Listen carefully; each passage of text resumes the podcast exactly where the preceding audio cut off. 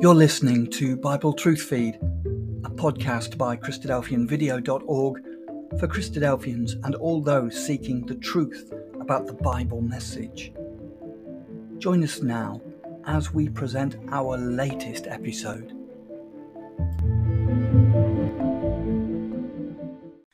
And the nice thing about teaching the Iranians is that they don't come from a Christian country. They don't come along with ideas from other churches. So, one of the doctrines we don't have to worry about is the Trinity. Instead of teaching what the Bible doesn't say, we can concentrate on what it does say, which is what I would like to do this afternoon when we're thinking about the Holy Spirit.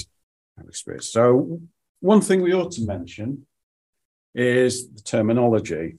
Um, if you're reading from the King James Bible, it'll use the phrase Holy Ghost. But any modern version will always say Holy Spirit. And this is simply because the translation of the Bible authorized by King James I was published in 1611. And English language has changed quite a bit since then. The word ghost is from the Old English word gast, and uh, it simply means a spirit. So we will begin at the very start of the Bible. In the beginning, God created the heavens and the earth. Now, the earth was formless and empty, darkness was over the surface of the deep, and the Spirit of God was hovering over the waters. So, here we're meeting God the Creator.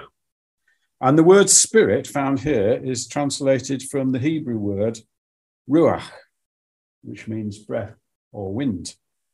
Now, interestingly, when I was talking to our Iranian friends, I had a translator that was translated into Farsi. And the word in Farsi for spirit is ruach. So that saved a lot of problems. but from this, we have this image of a dark and shapeless world covered in water and the spirit or breath of God hovering over the waters ready to bring life to this empty world.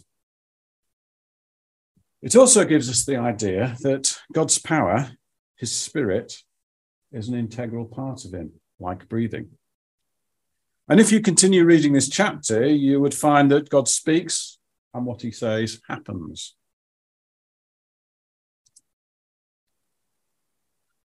You have searched me, Lord, and you know me.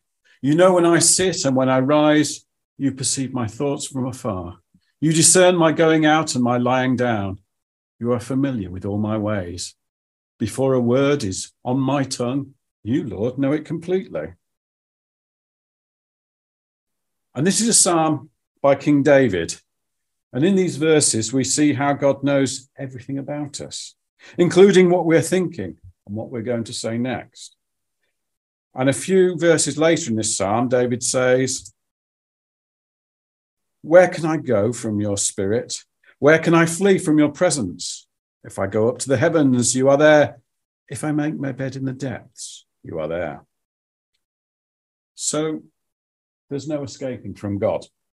Through his spirit, he is everywhere. He is omnipotent, knowing everything. And through his spirit, he is everywhere. From Isaiah I will tell of the kindness of the Lord, the deeds for which he is to be praised, according to all the Lord has done for us. Yes, the many good things he has done for Israel, according to his compassion and many kindnesses.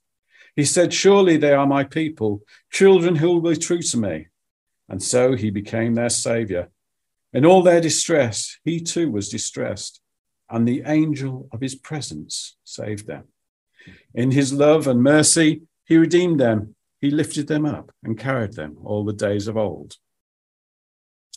So the Old Testament tells us that when Israel left Egypt and traveled through the wilderness on their journeys to the promised land, God led them with a pillar of cloud by day and a pillar of fire by night. And here the prophet Isaiah tells us that this was the angel of God's presence that protected and cared for Israel. So, turning to the New Testament, we find the Apostle Paul in Athens. In the city, he has seen an altar that's inscribed to the unknown God. And he explains to the people who that God is. The God who made the world and everything in it is the Lord of heaven and earth and does not live in temples built by human hands. And he is not served by human hands as if he needed anything. Rather, he himself gives everyone life and breath and everything else. God doesn't need us, says Paul. And he doesn't need us to build him a temple to live in. In fact, the reverse is true. We need him. He is the creator of all things, and through his power sustains life. And if we have any doubts about that last part, he repeats it a few verses later. For in him we live and move and have our being.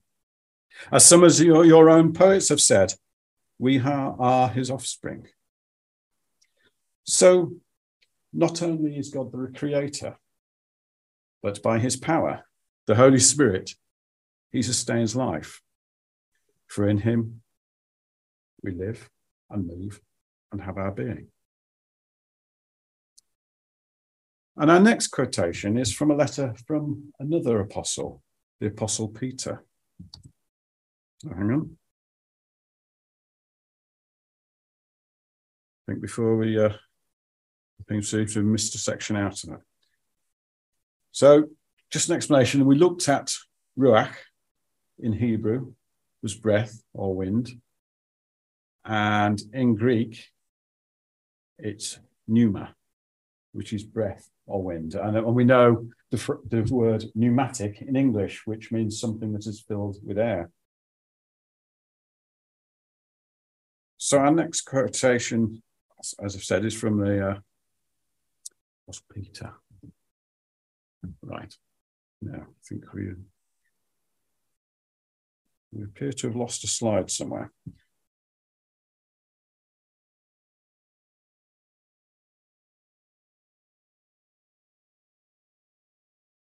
Right, I think I've got the slides in wrong order, so. Have I? Yes, this is not very clever, is it? Right, I'll have to read you the, the passage.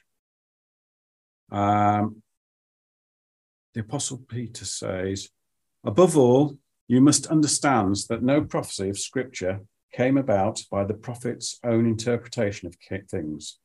For prophecy never had its origin in the human will, but prophets, though human, spoke from God as they were carried along by the Holy Spirit.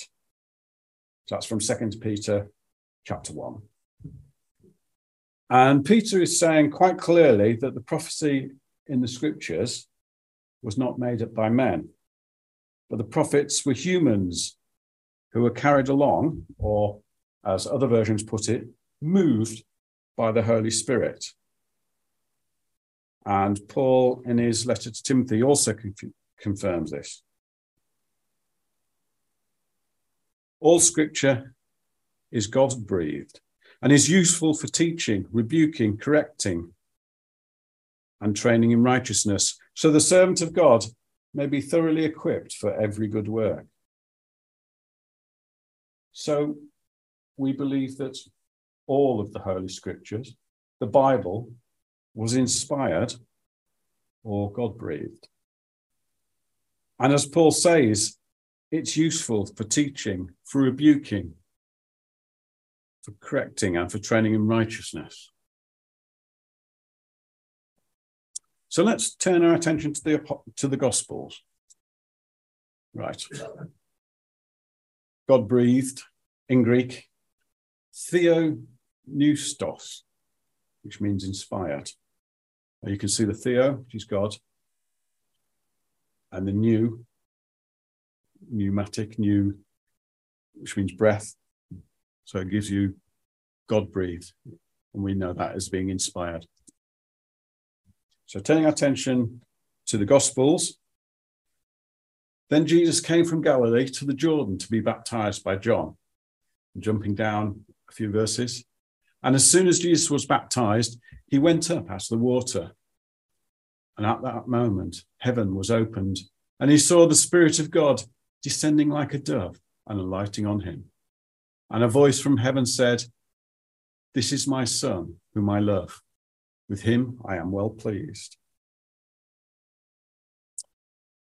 So when Jesus was baptized, as he came up out of the water, he received the Spirit of God, the Holy Spirit, which descended like a dove. And if we read the Gospels, we know that Jesus was able to perform miracles, healing the sick, producing food and drink, calming the weather, and even, even raising the dead. Speaking of which, by his power, God raised the Lord from the dead, and he will raise us also. It is the power of God, the Holy Spirit, that raised Jesus from the dead. And if we choose to accept the gospel message, will raise us from the dead in God's coming kingdom.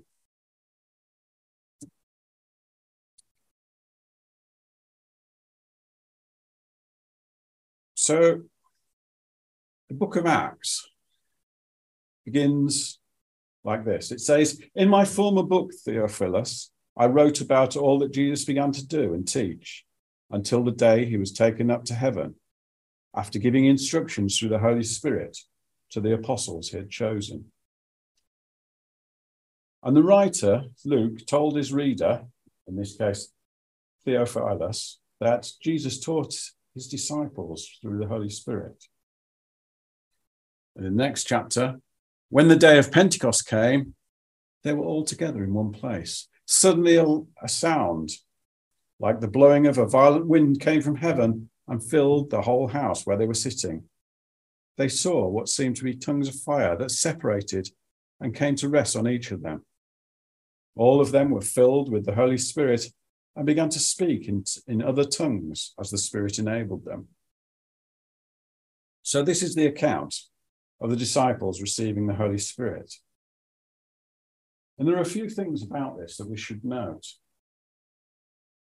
The first is that they didn't have the power of the Holy Spirit in the same way that Jesus did. Because after Jesus was baptized and received the Holy Spirit, he was driven into the wilderness and spent 40 days wrestling with himself, overcoming his desire to misuse the Holy Spirit. Because of he was the Son of God, he was able to resist this temptation. And this is not a problem any of the first century Christians had. Had they faced this type, kind of temptation, inevitably some of them would have given into it. But there is no record of it ever having been abused. So while Jesus had the power of the Holy Spirit, the disciples only had the gift of the Holy Spirit. So rather than them using it, the Holy Spirit worked through them. And although everyone in the early church appears to have had the Holy Spirit, it didn't actually alter their behavior. There are numerous records of people in the New Testament getting things very wrong and all sorts of disagreements and misbehavior. It also seems as if this gift was passed on by the laying on of hands, but only the apostles could do this, despite, on occasion, others wanting this ability. Obviously, there are references we could look at, but it is the Bible hour, not the Bible fortnight, so I'm skipping quite quickly through. Of course, if only the apostles could pass on the Holy Spirit by the laying on of hands, the ability to pass on this gift would have died with them.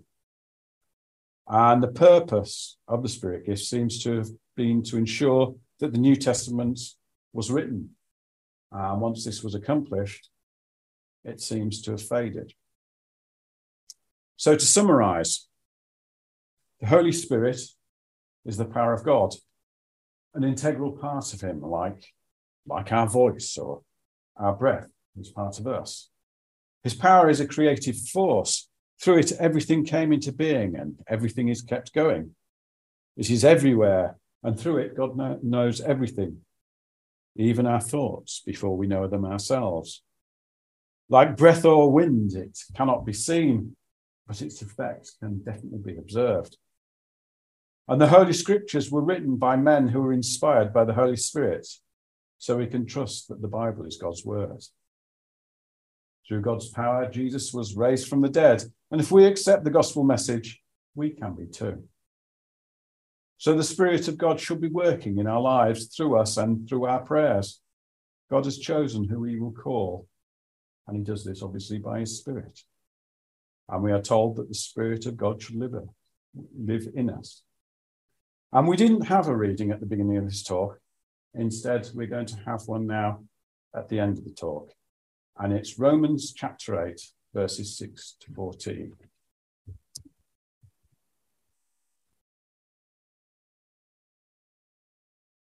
Romans 8, starting at verse 6. The mind of sinful man is death, but the mind controlled by the Spirit is life and peace. The sinful mind is hostile to God. It does not submit to God's law, nor can it do so. Those controlled by the sinful nature cannot please God. You, however, are controlled not by the sinful nature, but by the Spirit, if the Spirit of God lives in you. And if anyone does not have the Spirit of Christ, he does not belong to Christ.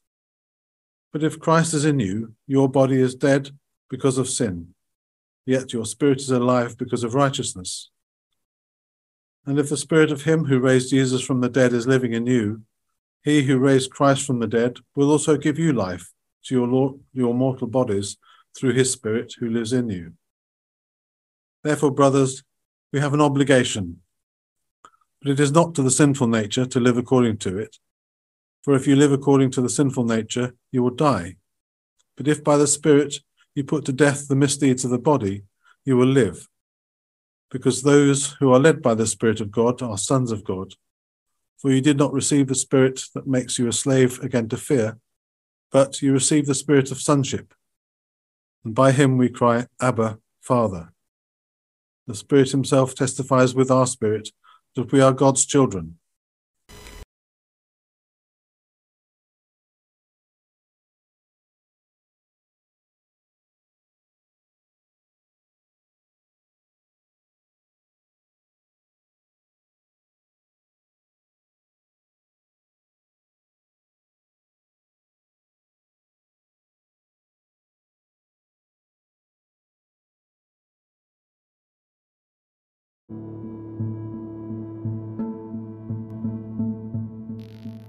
Thank you for joining us. We hope you found the episode helpful.